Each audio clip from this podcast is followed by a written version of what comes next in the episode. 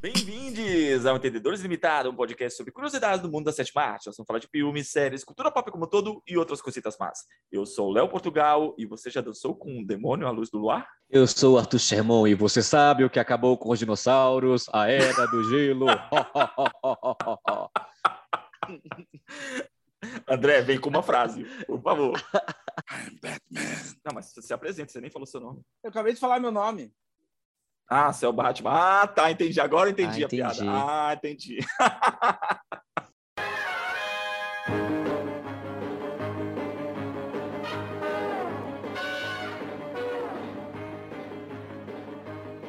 Boa noite, senhoras e senhores. Bom, senhoras e senhores, é, tô, tô ótimo hoje. Hum. Senhoras e senhores, estamos aqui né, para fazer uma recapitulação de uma franquia cinematográfica que tem seus altos, seus baixos, seus médios, e desse personagem aí que é um personagem assim bem conhecido de todo mundo, que é Batman. Batman. Antes da gente começar, deixa eu mandar um, um beijo para minha amiga Patrícia Souza. Ela é fanzaça de Batman. Eu comentei que a gente ia fazer esse episódio agora à noite, né? Ela, meu Deus, Sim. eu quero ouvir, eu quero ouvir, por favor. Beijo. Ah, eu, eu, eu, quero mandar um abraço pro Fábio, né? Que falou que não podia participar, que já tinha um compromisso hoje. Mas ele falou assim: ah, quando for assim, avisa antes, isso aqui, que eu tenho compromisso. Mas ele, ele, ele, ele estaria aqui para defendendo Batman e Robin, né? mas então a gente está aqui para falar de Batman no cinema, né? A gente está aqui para falar sobre é, é, o Batman, como as adaptações cinematográficas do Batman. E a gente está aí à porta do lançamento né, de The Batman, o filme do Matt Reeves, protagonizado pelo Robert Pattinson, e com a Zoe Kravitz e o Paul Dano e o Colin Farrell no elenco, né? Você está com expectativas altas, baixas? Quais suas expectativas para o filme do Batman, né? A gente vai falar um pouquinho, né, sobre o que a gente sabe até agora do filme, também, mas a gente vai fazer uma linha do tempo sobre o Batman no cinema, né? Mas, mas antes, Léo, você quer falar um pouquinho sobre o Batman nos quadrinhos? É, então, o Batman, ele é um personagem da DC Comics. Ele foi criado pelo desenhista Bob Kane e pelo escritor Bill Finger. A sua primeira aparição foi na revista Detective Comics, número 27, é, lançada em maio de 1939. A popularidade do personagem foi tão grande né, nessa edição, que era um almanaque de várias histórias, né, como sugere o título, que eram contos de detetives, ali ele não era considerado um herói, mas era um personagem um tanto quanto é interessante, né? Um homem fantasiado de morcego e, e, investigando crimes, que no ano seguinte, acho que em abril de 1940, ele ganha o seu título regular, e assim como Batman. E nessa mesma edição já tem a estreia de personagens é, que são seus inimigos icônicos, né? O Coringa estreia nessa edição, a Mulher Gato, o Pinguim e uma coisa curiosa que também nessa edição estreou o Robin. O conceito que o Robin foi criado era muito popular na época, né? A ideia do sidekick. Vários outros personagens tiveram seu parceiro, que era uma, um personagem, é, um garoto, né? Interpretado por, por, por uma criança que acompanhava ali o herói que era uma ideia de fazer uma ligação com o público, né? O que seria uma, uma criança acompanhando as aventuras do, do seu grande herói. E o Capitão América teve isso na época, né? Que era o Buck. O Superman teve o Superboy ou a Supergirl. A Mulher Maravilha também teve sua, sua sidekick, que era a Moça Maravilha. Porém, nenhum deles se tornou tão icônico como o parceiro né, do super-herói, como o Robin, que acompanha ele né, né, até os, os dias de hoje. Certo. E o Batman, ele teve uma adaptação na década de 60, né, para TV, que foi, foi, na verdade, assim, uma, paródia do que seria o Batman dos quadrinhos, né? É, é uma, uma vertente completamente diferente, creio eu, né, do, do que era, pelo que eu entendi, né? Tá falando, você se refere à série do Adam West, certo? A, a série do Adam West, exato. Então, naquela época, as HQs também eram bem cartunescas. Então, a, a série, certo. ela acompanhava bem o que vinha nos quadrinhos mesmo, a questão da homonotopeia, toda aquela, aquela estética bem colorida, aquilo era dos quadrinhos da década de 60 mesmo. Mas aquele tom de paródia era o, o tom dos quadrinhos do Batman? Ou eram os tons dos quadrinhos do Batman daquela década? Eu acho que era mais o camp dos anos 60, não era? O camp dos anos Por... 60 que mais veio Sim, fortemente não... na série não só é não só em relação ao quadrinho do Batman em si, mas todas as, as, as, os quadrinhos daquela época, porque nos anos 60 houve um processo em relação ao desenvolvimento das, das HQs que era meio que quase que um código Reich. Ah, código Reich não. Como é que é? O, perdão. O código, código que tinha no cinema? Código Reich. Código Reis. Isso, que tinha também nas HQs. Determinados assuntos eram é, permitidos falar. Né, era chamado de o código. Era tanto que é chamado de o código. As, as HQs vinham com, nas suas capas um selo escrito código. Ali a pessoa já sabia que, que havia uma censura naquela revista e o conteúdo dele era um conteúdo mais controlado, assim, para se dizer. Então, a, a, aí começou a ideia de fazer é, histórias em quadrinhos bem mais leves, bem mais cômicas, aí isso se espalhou por todo o universo do super-herói na época. Porque eu vi muito, assim, que na época a série teve um certo estranhamento dos fãs, né? Então, não sei se por causa do de alguma mudança de tom. Não sei se a ah. série tentou emular o que a série do Superman fez, fazia na época, né? Porque a gente já tinha uma série do Superman e uma série de um outro herói, eu não tô lembrado agora, mas que, que seguia essa coisa do camp, que seguia essa coisa do, da TV dos anos 60, que tinha que ser camp, tinha que ser engraçado, tinha que ser cômico, né? uhum. né? E... É, uma das séries que tinha bastante apelo né, no, que era um formato semelhante era a do Besouro Verde, que teve o Bruce Lee como Cato, né, em alguns, no, no primeira temporada, se não me Ah, e até a figura do, como é que é, desculpa qual é o nome do herói mesmo? Quem? Do herói que você acabou de falar da série. Besouro, é Besouro Verde, Besouro, Verde. Verde. O, o, próprio Besouro Verde, ele é bem Batman na, na, na proposta dele. É, um bilionário então, que começa uh -huh. a combater o crime. É, era bem, bem semelhante a, a proposta das duas séries.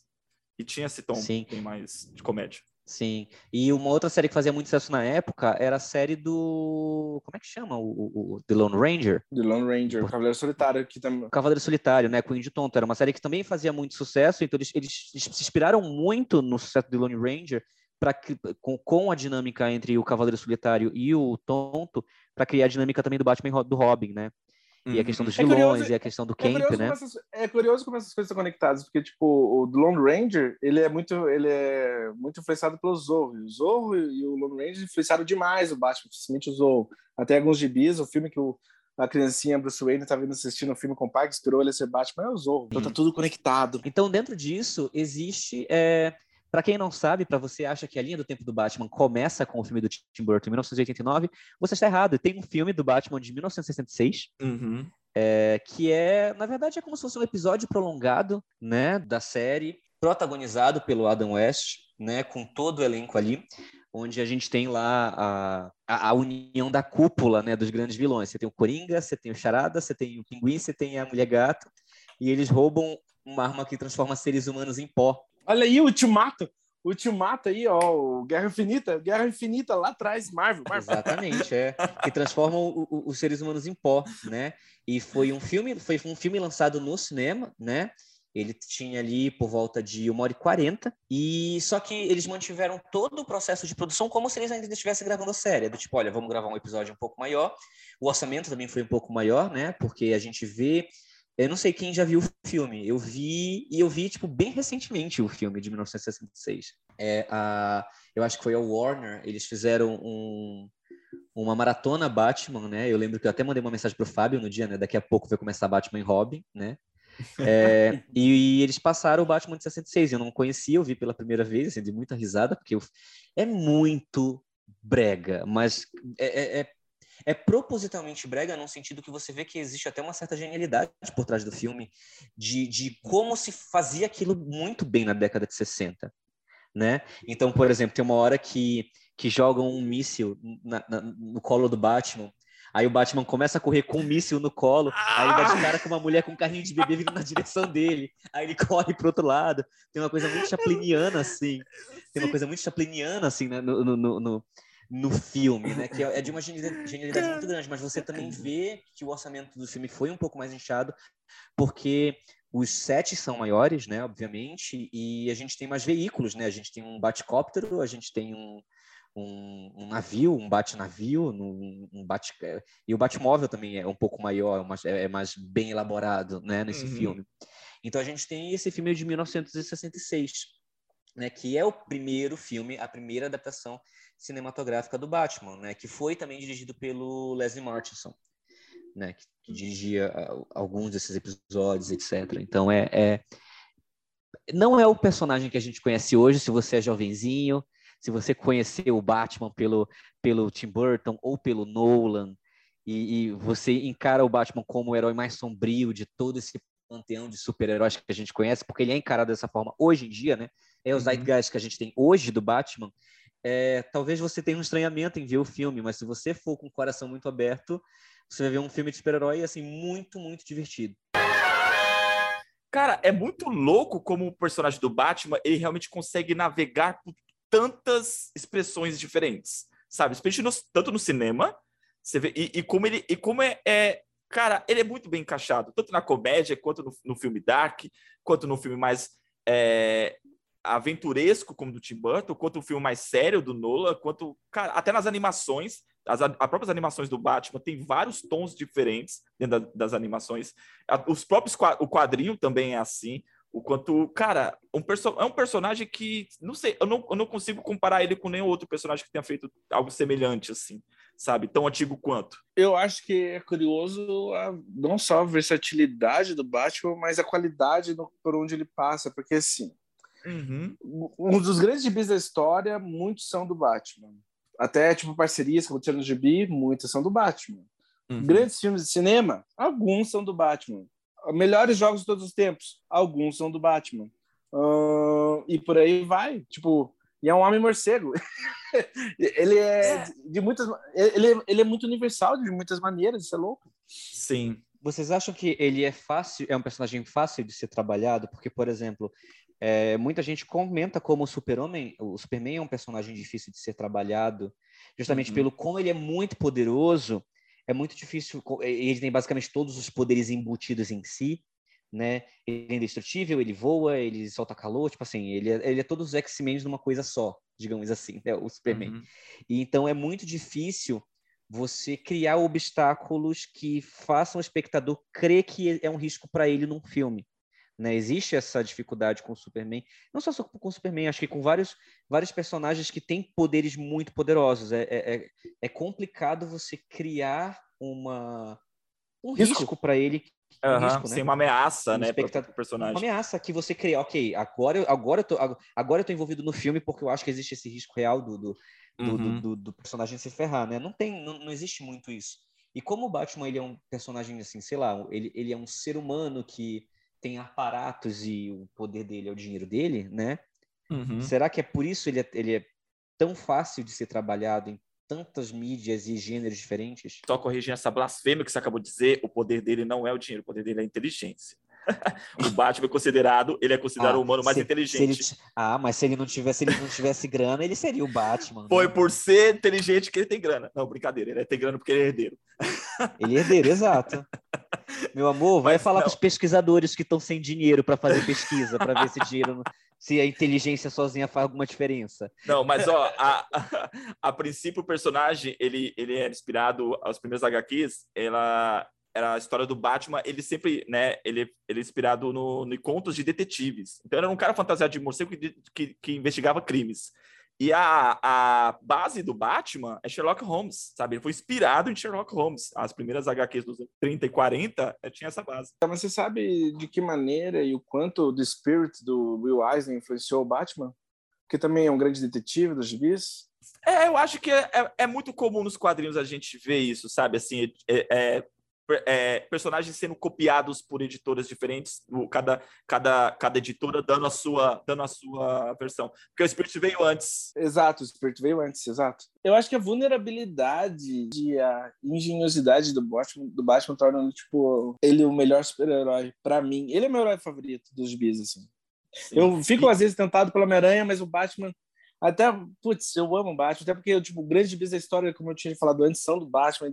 Tem, porra, é, é, é, é, tem muito um aspecto tipo de uma ideia tão brilhante que não pode ser copiada, porque tipo, cara, é um cara que se uhum. decide fantasiar de morcego. Isso é muito louco para dar certo, mas dá muito certo. E uma coisa que ajuda bastante na versatilidade em relação a contar a história do Batman é o seu panteão de vilões.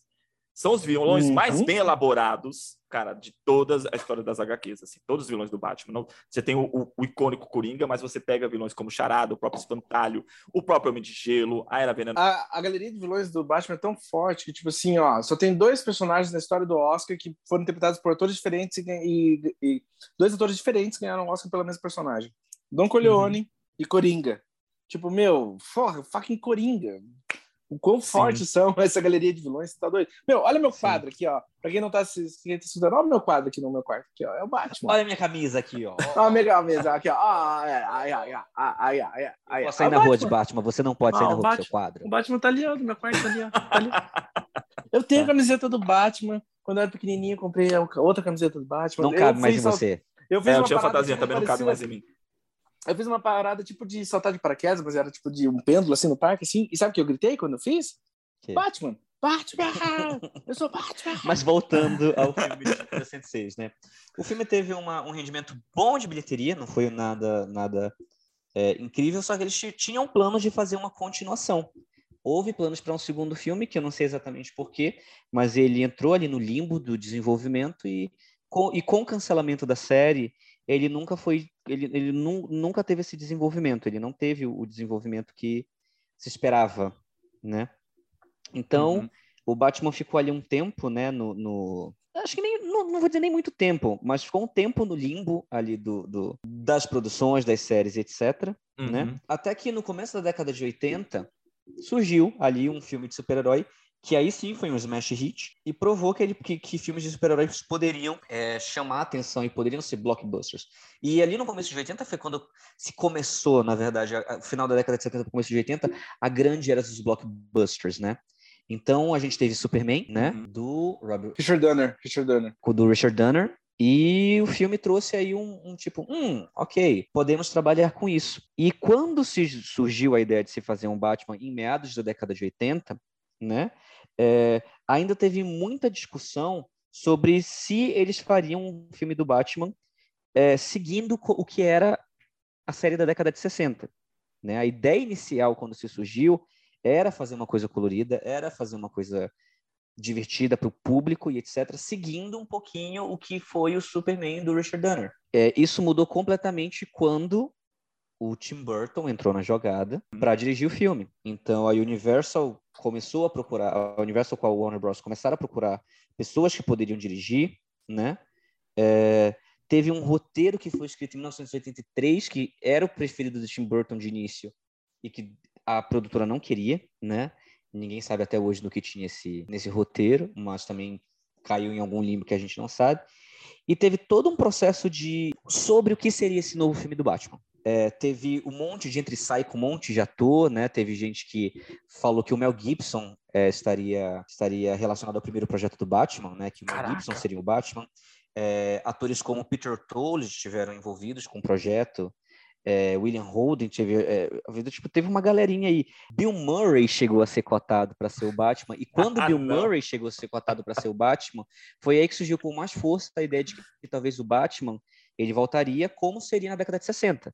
Hum. Mas aí, mas convenhamos, se era para lançar, para relançar uma versão nova, repaginada de um Batman na paródia, acho que Bill Murray seria realmente uma escolha perfeita ali no final da década de 80 para o começo da década de 90. Né? Sim, né? sim. Concordo. Mas aí o Tim Burton não, não, não queria essa, essa abordagem, né? É, muita coisa do, do, do roteiro, quando o roteiro final chegou nas mãos do Tim Burton, né? E ele só pôde dirigir o filme quando teve sucesso de Beetlejuice, após o sucesso de Beetlejuice, quando chegou o processo, o roteiro chegou na Monte Burton, muita coisa foi cortada. Muita gente não sabe, mas, por exemplo, o Robin e a cena da morte do Robin, exatamente como foi no Batman Eternamente, até o storyboard, se você procurar igualzinho, era pra estar no primeiro filme. A cena da morte do Robin? A, da família do Robin, perdão. Ah, tá, tá. Né? Era, Nossa. Era pra estar no primeiro filme. Era pra estar no hum. primeiro filme. Só que foi descartado e foi colocado exatamente como era o mesmo storyboard no, num filme posterior, né? Mas, se for, mas se for pensar, aquela sequência é bem forte no Batman Eternamente. Sim, é uma sequência muito boa. E parece uhum. fora do filme, né? Parece, parece uma sequência feita de outro filme, que é muito pesado. Não parece do Schumacher, não parece, não parece não. do Schumacher, parece de outro diretor. Não. E aí, na época, o favorito, tanto do estúdio quanto do público, para interpretar o Batman, eram duas pessoas, né? Você tinha o Harrison Ford. Sim, excelente Batman. Que estava ali no auge como Indiana Jones e como Han Solo né? Tinha saído de duas franquias muito e de Blade Runner, né? Então ele, ele saiu, ele ele estava ali numa sequência muito poderosa para ele. E o segundo era o Pierce Brosnan. Caraca! Futuro James Bond, baby. Futuro James Bond. Sim, inclusive é, é, é eram os favoritos, né? do, do, do, do, estúdio eram os favoritos do. Tiveram outros nomes, como eu falei, o Mel Gibson, o Charlie Sheen, o Tom Selleck, tiveram vários nomes ali cotados na época. Mas quando surgiu o nome de Michael Keaton, que era o favorito do Tim Burton, particularmente, uhum. e com quem ele já tinha trabalhado, cara, foi um backlash muito ferrado, né? Tipo, a, a Warner recebia 50 mil cartas, assim, tipo, semanais de pessoas protestando contra o casting do Michael Keaton. Eu acho que até a mãe do Michael Keaton não queria ver ele com Batman, porque, cara, parecia ser uma péssima escolha, sério. E tanto que, assim, é engraçado como isso vira, né? Porque, assim, é... para convencer o Michael Keaton a ser o Batman, o Tim Burton disse que ele usaria uma armadura, porque o Michael Keaton é um tampinha. Ele não tinha corpo de herói, né? Então o, o Tim Burton convenceu que o Batman usaria uma armadura. Essa concepção do Batman com armadura, ela rende até hoje nos filmes mesmo você pegando um caras que hoje, né, você pega o Christian Bale, que tra trabalhou fisicamente para ser o, o, o, Batman, e também usa armadura. Né? Você ia falar que é curioso, né? Como é, o, o, é também outra franquia que tem um histórico de backlash, porque muitos títulos do Batman, alguma personagem sofre backlash. Seja o Heath Ledger como Coringa, seja o Robert Pattinson como Batman, Michael Keaton como Batman, sei lá quem mais, talvez alguma mulher gato também sofreu backlash. Que porra! Sim. E quando é, o, o, o, Michael Keaton foi escolhido como o Batman, né, e o Bruce Wayne, escolhido, o estúdio prontamente decidiu, beleza, se o Batman vai ser um, um, ator não tão conhecido e que ficou conhecido com maquiagem pesada em cima dele, prótese em cima dele, não é um rosto muito conhecido, e que é conhecido, vai ter que fazer um papel dramático pela primeira vez, porque ele é conhecido como um comediante, o Michael Keaton era conhecido como um comediante uhum. até então, eles falaram que ia ter que ser um ator de peso para interpretar um antagonista que era o Coringa no roteiro. E a primeira escolha do, do Tim Burton aí foi por água abaixo, porque na época ele queria contratar um ator desconhecido chamado William Dafoe. Caraca, mano! Porra, ia ser muito foda. Era o ator que ele queria, era o ator que. É tipo assim, era a escolha dele para o filme, mas o estúdio falou: não, não vamos botar dois nomes uhum. desconhecidos num pôster, ou, ou, um nome relativamente conhecido sem uma grande estrela. Então temos que ter uma grande estrela. É tão forte isso que até hoje as pessoas chegam para o William Dafoe e queriam que ele fosse o Coringa. Ele mesmo fala que as pessoas chegam na rua, ele é perfeito para personagem. Ele é perfeito para personagem, sim. Ele é perfeito, ele é, perfeito ele, ele, é o rosto do personagem. Então, o que aconteceu? Começou um processo para se achar. Na verdade, um processo entre aspas, porque o Jack Nicholson sempre foi o favorito do estúdio né, um dos produtores do Batman do Tim Burton foi um dos produtores das Bruxas de Eastwick, que o Jack Nicholson faz. E ele já tinha abordado o Jack Nicholson para fazer o filme em 86, quando estava em processo ainda, né? Só que uhum. eles ainda levantaram outros nomes, né? Então, por exemplo, um ator que, que, que fez campanha para pegar o papel foi o Robin Williams. Caramba! Né? O Robin Williams estava ali começando uma carreira interessante, né? Ele tinha feito, ele tinha sido indicado ao Oscar por Good Morning Vietnam. Ele uhum. tinha, ele ele estava começando ali a ser encarado como um ator mais sério, saindo das séries dele, dos stand-ups dele, só que o Coringa pede essa veia um pouco cômica, essa veia um pouco dramática, então ele fez campanha pesada para conseguir o papel. É, outros nomes que foram levantados pelo estúdio foi o Tim Curry, né, o famoso It, o David Bowie e o John Lithgow. Esse David Bowie seria incrível. Então. Cara, é, David Bowie seria, até o próprio Tim Curry. Porque, cara, não, Jack Nicholson ele caiu perfeito pro papel, pro personagem, que tem que ter essa veia cômica, mas tem que ser ameaçador, visualmente ameaçador. Tipo assim, aquele cara que você olha pra cara dele, assim, você tem cara de que você não, você não sabe o que o cara vai aprontar, sabe? O Jack Nicholson leva muito disso, assim.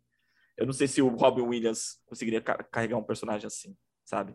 Ao mesmo tempo engraçado e ameaçador. E aí a gente já conhece o filme, né? A gente é, é, o filme do Tim Burton ele tem uma veia completamente é, diferente, né?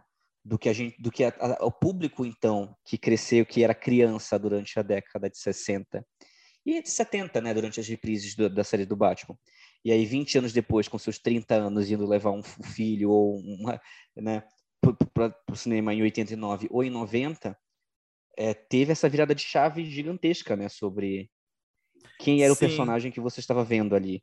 Mas ao mesmo tempo, na época, era uma coisa que estava já sendo introduzida para os fãs das HQs, porque foi, na, foi um ano depois de ter saído uma das maiores obras dos quadrinhos, que é o Batman do Frank Miller, que chama-se Cavaleiro das Trevas, que trouxe um tom bem mais sombrio para o personagem. Ele mostrava um Batman mais velho, uma Gotham City mais deplorável ainda, e um tom bem dark. Então, os fãs dos quadrinhos já estavam mais, mais é, familiarizados com o que o, o Tim Burton apresentou. Sim, mas aí não foi um, um, filme de nicho, né? Foi um filme, foi um sucesso gigantesco, foi um sucesso mundial, né? sim, né? Sim, o filme sim. ele arrecadou quase meio bilhão de dólares, né? Foram 480 milhões de dólares na bilheteria, né? E foi um sucesso de público, foi um sucesso de crítica. O filme ganhou o Oscar de melhor, na época era direção de arte, né? Hoje é design de produção.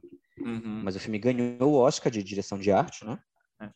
que é que é realmente uma das coisas mais fantásticas do filme é a construção de mundo do Tim Burton, aquela Gotham City. Exato, que convenhamos é assim, né? É, é, é, um dos grandes chamarizes de construção, como você falou, de construção de mundo mesmo. Acho que o que o que chama muita atenção sobre como o que se constrói nesse mundo é que o, o Tim Burton ele construiu um mundo gótico que tem muito a ver com ele, mas que ao, uhum. ao mesmo tempo nos leva muito a, a, a, ao visual de uma HQ mais sombria, não é? Hum, sim, sim. Acho que ele conseguiu traduzir isso muito bem, né? Então o filme ganhou o Oscar de melhor direção de arte. Deixa eu só ver aqui qual é o nome do diretor de arte do filme. Ah, é, o Anton First e o Pete Young. Eles têm mais algum trabalho? Não, eles fizeram Beetlejuice, fizeram... Eles trabalham bastante com o...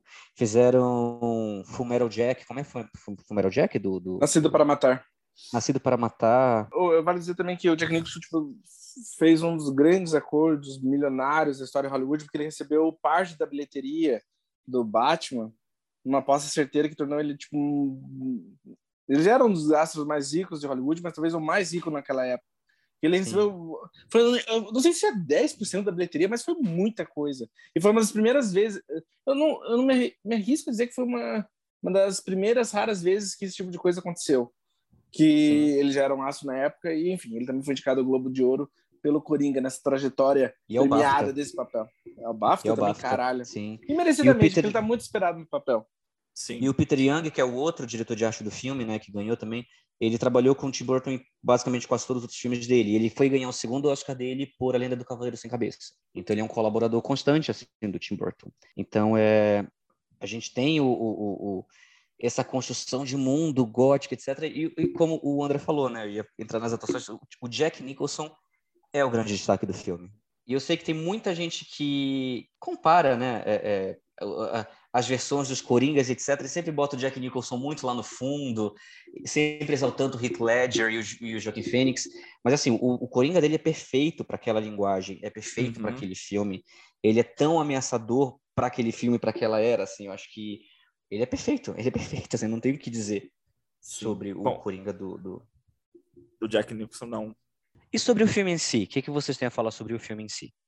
Cara, é, eu me toquei nisso hoje, é, pesquisando sobre o filme, e eu lembrei que na, no episódio anterior a gente falou sobre franquias que têm é, sequências melhores que o primeiro filme. Batman é uma delas. é isso que eu tenho que dizer. É isso que eu tenho que dizer sobre o primeiro filme. Porque eu Sim. reassisti ele algumas vezes, né? Eu assisti, na data eu não assisti, porque em 89 não, não, eu não frequentava cinema, eu fui assistir em VHS, anos depois. Eu lembro que assisti, pô, legal, caralho, o filme do Batman. Mas depois, quando eu reassisti, eu olhei e falei assim, puta, esse filme não é tão bom. O terceiro ato dele tem muitos problemas. Muitos problemas mesmo. Também não é um dos melhores filmes do Tim Burton, na minha opinião. E é o que a gente comentou. Cara, o Jack Nicholson carrega o filme. A verdade é essa. O Michael Keaton também não tá bem, não é nem de longe o melhor filme do Michael Keaton. Também, sinceramente, eu não considero o Michael Keaton um grande ator. Mas o Jack Nicholson Nossa! carrega o filme nas... Não, Jack Nicholson carrega o filme nas isso, costas. Pelo amor de Deus! o que, que foi, André? Você gosta do Michael Keaton? Você vai defender o Michael Keaton aqui. Eu também vou defender o Michael Keaton aqui também. Cara, Não, eu que mas eu tô falando, mas vamos, não, não seja anacrônico. Tô falando Michael Keaton dos anos 80. Sim! Sim! tá. Ele, é um, ele é um dos grandes atores da geração dele. Ele é um eh, tipo, nas palavras do Roger Ebert, ele é um dos, atores americanos mais inteligentes que tem. Ó, E eu até vou dizer hoje assim, você vê Eu vou isso. dizer assim, ó, o, o, fanta o Fantasma se divertem, cara, eu, eu acho ele sensacional, o Fantasma se divertem. Mas Sim. daquela época, meu, não sei, eu nunca me apeguei muito aos, aos filmes dele, não. No início dos anos 80, início dos anos 90 e final dos anos 80, tirando o Beetlejuice. Eu acho ele um grande ator. E eu acho ele, de longe, um dos melhores Batmans. De longe. Fácil. Não. Eu acho não. que ele tá tão. eh, Eu não sei se. Talvez, eu não sei se eu queria dizer que ele tá tão bem como o Jack Nixon, mas ele não deixa a peteca cair. Eu acho que o Jack Nixon, pela própria personagem, assim, ele rouba a cena. Uma vez até também, um professor. Um, um, uma vez também, tipo assim. Me, me adiantando aqui um pouco, mas até o professor meu uma vez disse que, tipo assim, ah, o Coringa do Heath Ledger rouba o filme do Batman. Eu não sei se é bem necessariamente isso. Eu acho que a natureza da personagem dentro da obra é tão então. transgressora e tão impactante que acaba assim só tirando o holofote, mas para mim não rouba, não existe um sem o outro assim. Eu sinto isso sobre o, o Batman e o Coringa. E eu acho que o Michael Keaton, até eu gosto muito da cena quando ele da, do Bruce Wayne louco quebrando a casa dele pro, pro Coringa. Eu gosto do Keaton no papel. Eu acho que ele, é, eu, ele é tão bom como Batman para mim que não é à toa que estão resgatando ele agora pro próximo Flash. Tipo assim, nostalgia. A gente vai falar sobre isso depois. Não é sobre nostalgia. Ah, tá. Utilizar ele no Flash, né? Mas vai lá. Mas eu acho uma boa nostalgia. Eu, eu acho que o Keaton merecia mais no papel. Ele, para mim, ele ainda é. Assim como o Christopher Reeve é o, o Superman definitivo, de algumas maneiras, para mim, o Keaton é o Batman definitivo. Ele é o primeiro, ele é o Batman, assim, sabe? Eu gosto. Ele tem até a porra da, sobra... da sobrancelha Não. do Batman, sabe? sobrancelha do Batman. Batman nunca teve aquela sobrancelha. Ele tem a sobrancelha. Então, eu acho. do Batman. Eu, eu hum. gosto dele como Batman, vou deixar isso claro assim. Eu, eu não acho a atuação dele ruim, não. Eu, eu gosto dele como, como Batman e. Mas eu gosto dele mais como Batman do que como Bruce Wayne. Ó, oh, mas, aí, mas aí tem uma questão, porque assim, não é difícil fazer o Batman. Não, ah, eu não é acho é difícil fazer o Batman. Eu acho Cara, que, é, acho que é, muito, então. é, muito, fácil cair no caricato, assim, cair fazendo Batman. E dentro, dentro dessa proposta gótica, ele ser o pé no chão dentro dessa proposta, eu acho que é difícil, como o André falou. O Michael Keaton é um ator muito inteligente. Eu acho que ele foi uma escolha muito boa justamente por causa disso. Porque ele é muito inteligente. E eu gosto dele no filme, eu acho que é uma boa atuação. Realmente, assim, não é uma coisa que eu vá, sei lá, fazer um top 5 de atuações do Michael Keaton, porque realmente ele é um ator com muitas atuações boas na carreira dele. Não sei se eu colocaria Batman no top 5, mas eu acho ele bem no filme. Obviamente, o Jack Nicholson é muito. É a Bette Davis do filme, né? Não tem como não, é. não, não, não olhar para ele. Como Batman, ele. Cara, ele. Aquele Batman não é funcional para esse conversa. O cara não consegue nem mexer o pescoço. Né? O ah, mas do é Batman não ajuda. Então, sim, mas assim, atrapalha na atuação. Você não consegue ver um, um, cara, tipo, se pensar um cara sentando porrada em 5, 10 negros daquele jeito, é muito difícil você, você abraçar aquela proposta. Essas, mas, mas eu assim, acho essas hum. picu... hum. ó, mas eu quero falar, essas, é, eu acho essas picuinhas dentro do, da realidade do cinema ali, dentro da realidade do filme, são ridículas. Porque, tipo assim, a pessoa achar problema do cara não mexer o pescoço, mas você não arranjar problema do cara tirar uma 38 de ser 90 centímetros não, do cu. Eu tô falando. Não, entendeu? Tipo assim, de... o cara. Ah, ele cara, tivesse de morcego.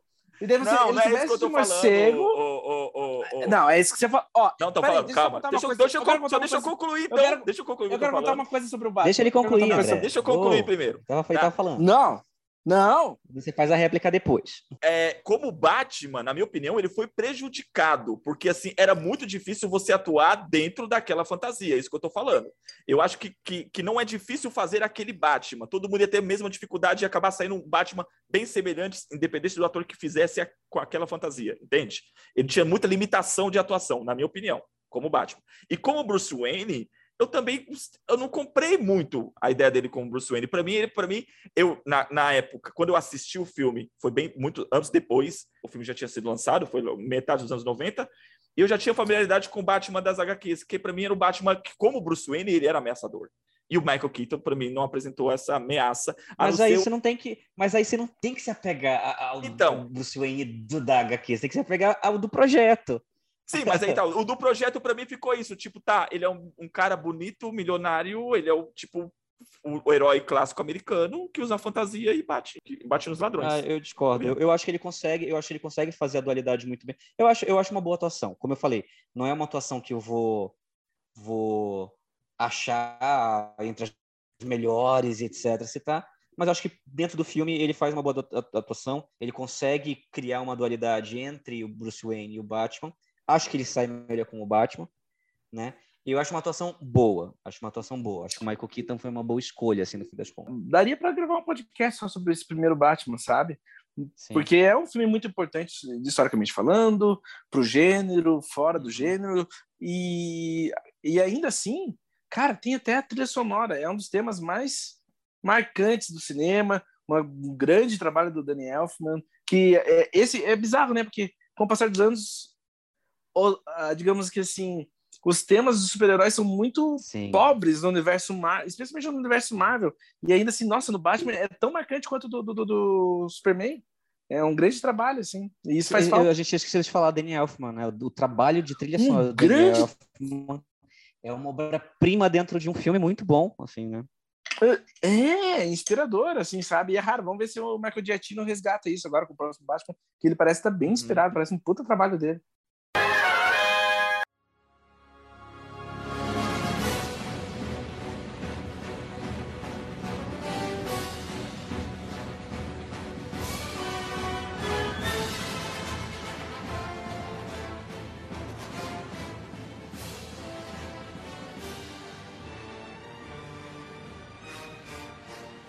Para um segundo filme, o Tim Burton não queria dirigir uma sequência, porque, de acordo com ele, ele toda vez que filmes ganhavam sequências, ainda mais eles se tornavam franquias, né?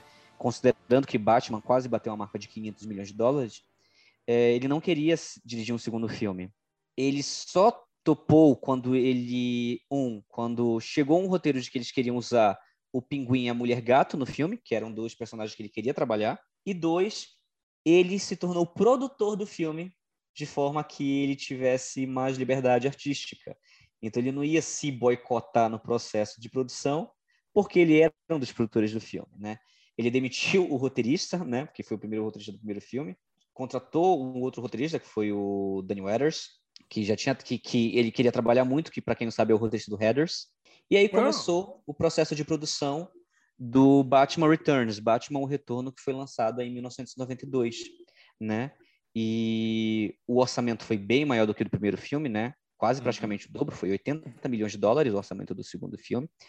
Além do, do trabalho de, de direção de arte, que ch- chama a atenção por si só, né? Que é um, um grande trabalho de direção de arte por si só, também houve esse aumento no orçamento para se trabalhar mais, é, mais com efeitos especiais e efeitos visuais, né? Para não só usar efeitos práticos, mas começarem a usar efeitos é, visuais, né? O, aqui mudaram o- a direção de arte, né? A direção de arte aqui é do Tom Duffield e do Rick Reinish e, e do, liderados pelo Bo Welsh, né? Então já há uma mudança aqui na concepção por causa dos artistas, né? Lógico, o tom gótico do Tim Burton tá lá, mas a gente tem essa mudança de equipe. Mas é muito bom, né? Como esse tom, esse tom, como esse tom gótico do, do, do, do, Tim Burton, junto com a estética do Natal, que, que Uhum. às vezes trabalha assim com. Nossa, cai tudo. É, é um pacote muito gostoso. Tipo, é, é, uma, é muito esperado o Tim Burton fazendo o filme do Batman, eu acho. Tem muita verdade. gente, inclusive, que considera esse filme de 92 a obra-prima sobre Batman. O, o filme de 92, o Batman Retorno, tem muitos defensores sobre sendo o melhor filme do Batman, né? Muita gente defende como uma obra-prima gótica, que dentro da proposta, dentro do tom, ele seria uma obra-prima. Eu tenho problemas com o filme, tenho que assumir.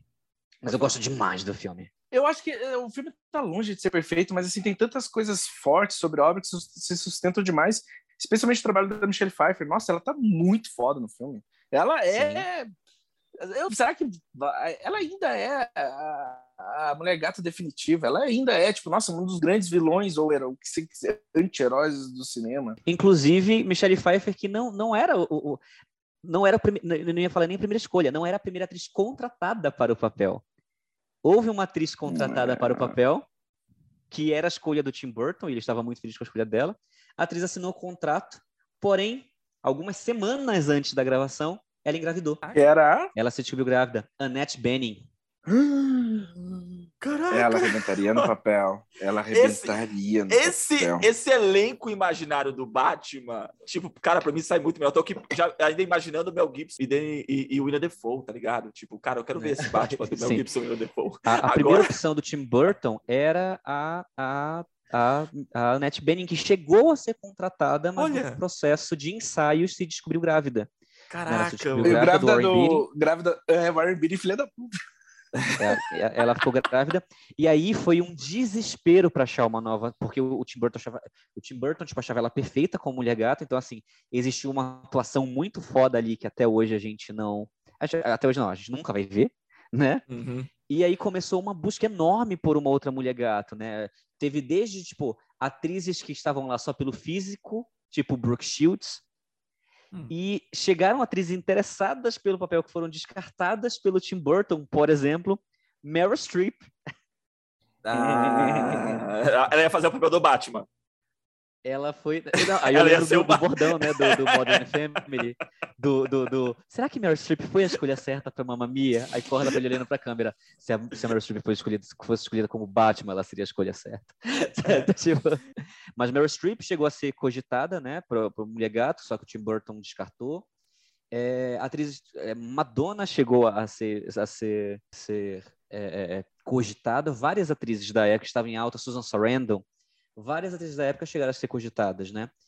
E o Tim Burton não conhecia a Michelle Pfeiffer. Um dos produtores que viu a Michelle Pfeiffer em Ligações Perigosas convenceu ele a ter uma reunião com ela e nessa reunião ele contratou, apesar dele nunca ter visto ela atuando. Caraca. Não, né? mas eu, Inclusive, eu, eu, concordo com, com o André nesse sentido. Meu, ela aquele, aquele meal, ele é icônico até hoje. Eu nem vou fingir aqui, sabe? Tipo, nossa, é, poucas vezes uma mulher foi tão linda no cinema. Ela, é, nossa, ela é muito bonita naquele filme. Vai, é. Tipo, é absurdo o quão linda ela é como mulher gato. E não só isso, tipo, meu, aquele beijo lambida que ela tá no Batman ah, é a coisa mais safada que você vai Inclusive, ver nos 90. A Shan Young, que tava no ápice na época, né? A Shan Young, pra quem não conhece, ela fez o Blade Runner, fez o.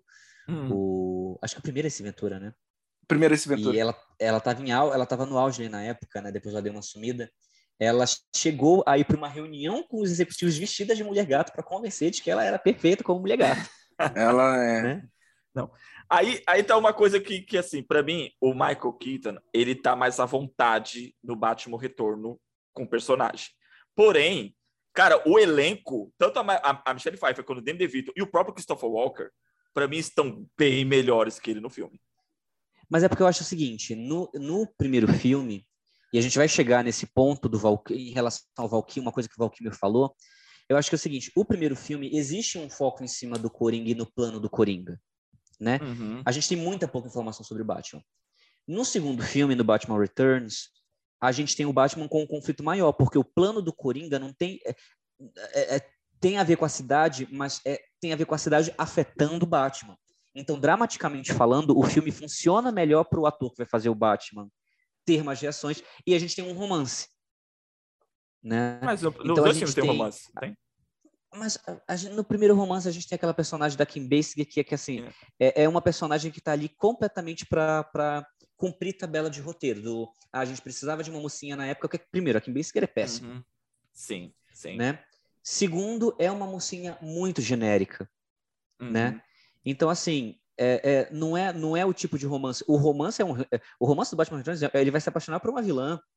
Né? Então, e, e tem toda aquela questão do que eu posso confiar, do que não posso confiar, né? Uhum. Uma outra coisa que existe no filme é um, um teor sexual muito forte Sim. na relação entre o Batman.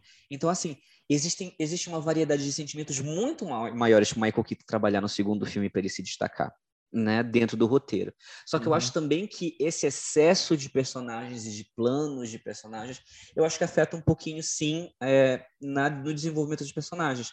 Tanto que, para mim, assim, o personagem que mais acaba pagando, digamos assim, além do Batman, com esse excesso de personagens, é o personagem do Christopher Walken, que é um ator incrível, mas que é um personagem que acaba sendo apagado. Tecnicamente, ele devia ser o mentor de tudo aquilo, né?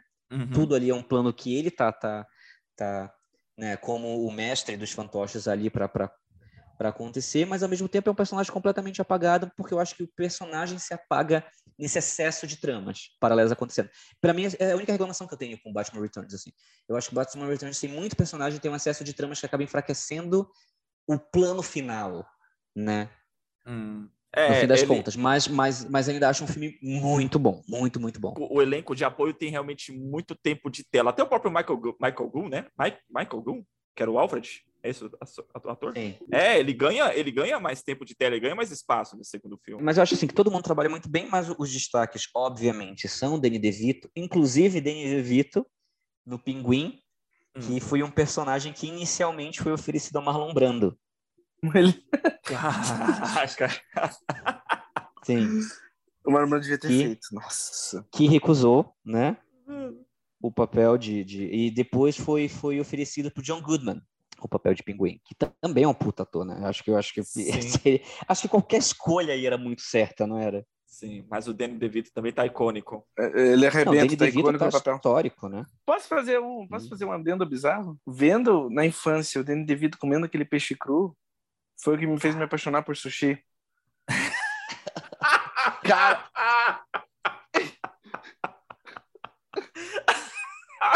É uma cena nojenta. Andra, continue, discorra, discorra. É uma, é uma cena meio nojenta, mas, mas quando eu pequenininho eu vi ele comendo peixe cru, eu falei, hum, gostoso, da fome, assim, sabe? Ele fica é, comendo peixe cru, ele, ele fica viciado naquilo, eu falei, nossa, eu preciso, eu preciso. E daí um tempo depois eu comi meu primeiro sushi. Falei, agora, agora, agora me explica, me explica para qual, para qual prato você ficou interessado ao ver ele morder a, o nariz do, do Cristiano. Não, mas daí aquilo é tipo, aquilo é virada, né? Aquela, aquela virada assustadora do filme. Mas, cara, eu juro pra vocês, foi a primeira vez que eu vi alguém comendo peixe cru. Eu falei, hum, eu quero. Eu sou, eu sou, é, o sushi é a única coisa que não me torna vegetariano, entendeu? Tipo assim, nossa, não, difícil não comer peixe cru. Adoro, e, putz, adoro. Sim. O, o Danny DeVito tá incrível, mas outros atores que foram considerados, né, para o papel foi o Bob Hoskins e o Joey Pesci. também. Só grandes atores, né? Só, tipo, grandes é. atores da história da ser considerados pro, pro, pro, pro, pro Pinguim. Caraca. E é, é, muito louco isso, né? Porque, assim, a gente fala dessa coisa do, do filme de herói não ter muita relevância dentro da indústria e tal, e, e pegando esse espaço nos últimos anos, pelo investimento que foi feito com, com as produtoras como a Marvel, a Sony a Fox. Mas você pega esse cara, o Batman tá nos primórdios dessa, dessa leva, né? Sim. E eram grandes atores que, que, que estavam é, é, propensos para participar do, do, do, projeto. Mas eu acho que também era uma consequência muito grande do primeiro filme, assim, é tipo, ah. as pessoas começaram a procurar como consequência do primeiro. Eu acho que o Jack Nicholson arriscou no primeiro filme tanto que que assim, beleza, é, o, o, o Robbie Williams queria o papel, mas o Robbie Williams não era o, não era o Robbie Williams na época. Né? Os atores uhum. que eram considerados para o papel Mel Gibson, beleza, era um grande nome, mas eles precisavam de um grande nome ali. Mas, assim, se eh, a gente parar para pensar no, no primeiro Batman em 89, tava todo mundo ali consolidando o seu nome como, como alguma coisa, tipo, tirando o Jack Nicholson. O Jack uhum. Nicholson era o grande nome. Só que eu acho que também existia essa coisa do Superman, né? Do tipo, não, a gente tinha o Christopher Reeve, mas a gente tinha o Marlon Brando como o pai dele ali, fazendo a participação, né? Então, tipo assim, a gente precisava de, de nomes de peso. E quando o filme do Tim Burton fez o mega sucesso e o Tim Burton volta para um segundo filme como diretor após Beetlejuice, após Batman, né, é, com a equipe que se colocou ali, né? Inclusive uma outra curiosidade, né? Nicole Kidman fez papel para Mulher Gato, é, é, foi a audição que deu papel para ela no filme seguinte. Ah. Né? E merecido, Sim. né? Porque ela é foda também. Puta merda. Sim. Então, assim, é... mas voltando ao filme, né? A gente tem ali o Batman, o, o, o Christopher Walken, que é o grande empresário, é, é patrocinando o, a eleição do Pinguim como prefeito da cidade, né? Uhum. e, e, uma campanha de, de demonização do Batman, né? Durante essa história. Então a gente tem esse filme, né? É, que, que, de novo, tem um visual de um pesadelo gótico, eu acho que é até mais forte que a do primeiro filme. Mais é? forte, é? mais entregue. É, sim, e, sim. e, e para mim isso beneficia muito o filme. É, beneficia muito. E, como eu falei, tem dois grandes destaques, que é a atuação do Danny DeVito e da Michelle Pfeiffer. A Michelle Pfeiffer, como o André falou, eu também acho que ela é a mulher gato definitiva, assim, quando se fala em mulher gato e, e... a cena que ela se transforma na mulher gato e ela reforma o apartamento dela, digamos assim, é num nível de entrega digna de prêmios. É louco, porque você vê, você vê essas pessoas que não necessariamente são protagonistas dos seus filmes, né? No caso, tipo, a Michelle Pfeiffer como Mulher Gato, mas a atuação, a, digamos assim, a vibração que a atriz está é tão forte que ela define a obra inteira. Então, tipo assim, aquela atuação define sobre o que, que é o filme e o que, que a gente está fazendo aqui. Isso é muito, para mim, isso é muito poderoso. Infelizmente, Batman Returns não teve o mesmo sucesso de bilheteria do primeiro filme, né? O filme mal arrecadou o dobro do seu orçamento, né? Mal arrecadou, perdão, mal arrecadou o triplo do seu orçamento. Foram... É, mas é um sucesso, né? É um sucesso, mas foi muito abaixo do esperado. Tanto que o spin-off da Mulher Gato foi cancelado depois disso, com a Michelle uhum. Pfeiffer. O que é uma pena, porque eu super acho que a Michelle Pfeiffer bancaria muito um spin-off da Mulher Gato, né? E foi uma das decisões deles mudarem completamente de tom do Batman num, numa próxima entrada. Num, no início dos, dos, dos jovens reboots. Não, não foi nem reboot, né? Porque não, os filmes é... são continuações diretas. É. Os filmes estão com continuações diretas, não tem reboot ali. Mas, mas é tão diferente que eu nem penso dessa maneira, eu não consigo, sabe? Não, é Eu igual. não vejo assim. É igual a, a trilogia do Thor. Thor Ragnarok é. outro tom, é outra proposta, é outra visão do, do personagem, mas é uma continuação dos dois primeiros. No Ragnarok, pelo menos, ah, são os mesmos atores, né? É, são os mesmos atores. É, no caso do, do Batman, teve Sim. todo um reboot do, do elenco. Sim, mas voltando na produção, foi esse, esse, esse retorno das bilheterias que não foi como esperado, né? O filme arrecadou 200 milhões de dólares na bilheteria para um orçamento de quase 100 milhões Uhum. né, de dólares. Ele foi indicado a dois Oscars de efeitos especiais e de maquiagem. Né? A direção de arte não, não foi reconhecida dessa vez. E então, assim, muitos projetos que eles tinham de continuar, de trazer o Tim Burton para o terceiro filme, o Tim Burton não topou voltar para o terceiro filme. É, o Michael Keaton não conseguiu. um, eles não queriam pagar um salário, porque o Michael Keaton ganhou 10 milhões de dólares pelo segundo filme, né? E ele queria aumentar o salário dele.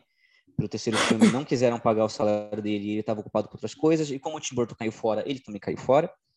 E é, a, a, a Warner, ela queria tornar o Batman mais acessível para o público. Eles acharam o segundo filme muito obscuro, muito sombrio, né? É, é, é muito adulto, né? Eles, acho que foi, foi o pensamento deles naquele momento. Então eles ficaram pensando o que eles iam fazer para tornar o filme mais acessível.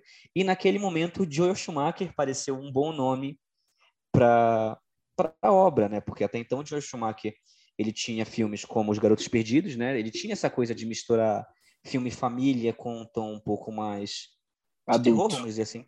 Né? O gênero, ele era palatável, ele, ele, era ele transformava gêneros que não eram palatáveis para um público mais infantil, ele tornava isso palatável. Até então ele não tinha é, grandes bombas dentro da, da filmografia dele, ele- mas ele tinha, ele tinha bons filmes, né? Tinha Garotos Perdidos, tinha o como é The Client, não, não vou lembrar o nome do, do The Client em português. Mas ele tinha bons filmes. entende? A, a testemunha. A testemunha, a testemunha, a testemunha. Ele tinha um dia de fúria, né? Sim, tinha Dia de Fúria. Que é uma obra-prima não... que quanto mais passa o tempo, mais relevante fica. É incrível aquele filme. Puta que pariu. Então, uma coisa que eles queriam trazer para esse terceiro filme, eles queriam, obviamente, né, o diretor muda completamente, né, o tudo no filme, né? Então, o, o- no, no Batman Forever, né? Como é que foi? Batman Eternamente ficou aqui? Batman eternamente. Eternamente. Então, Batman Forever, é, que na verdade todo mundo odiava esse título, desde o Val Kilmer até o próprio George Schumacher não gostava, mas era o título que o estúdio queria, né? É, foi lançado em 96? 95. 95, com o roteiro do Lee Baker, da Janet Scott e do Akiva Goldsman. A gente traz Que aí é o Akiva o- Goldsman para a O, franquia. que- o picareta de Hollywood eterno. o desgraçado. Você gosta de Gladiador, Mas o querido. Gladiador é do Ridley Scott, ele salva o material. Você gosta de, de, de Uma Mente Brilhante, que inclusive ele ganhou um Oscar para Uma Mente Eu Brilhante. não adoro, eu odeio, eu não gosto assim do Mente Brilhante, é do fucking Ron Howard ainda, hein?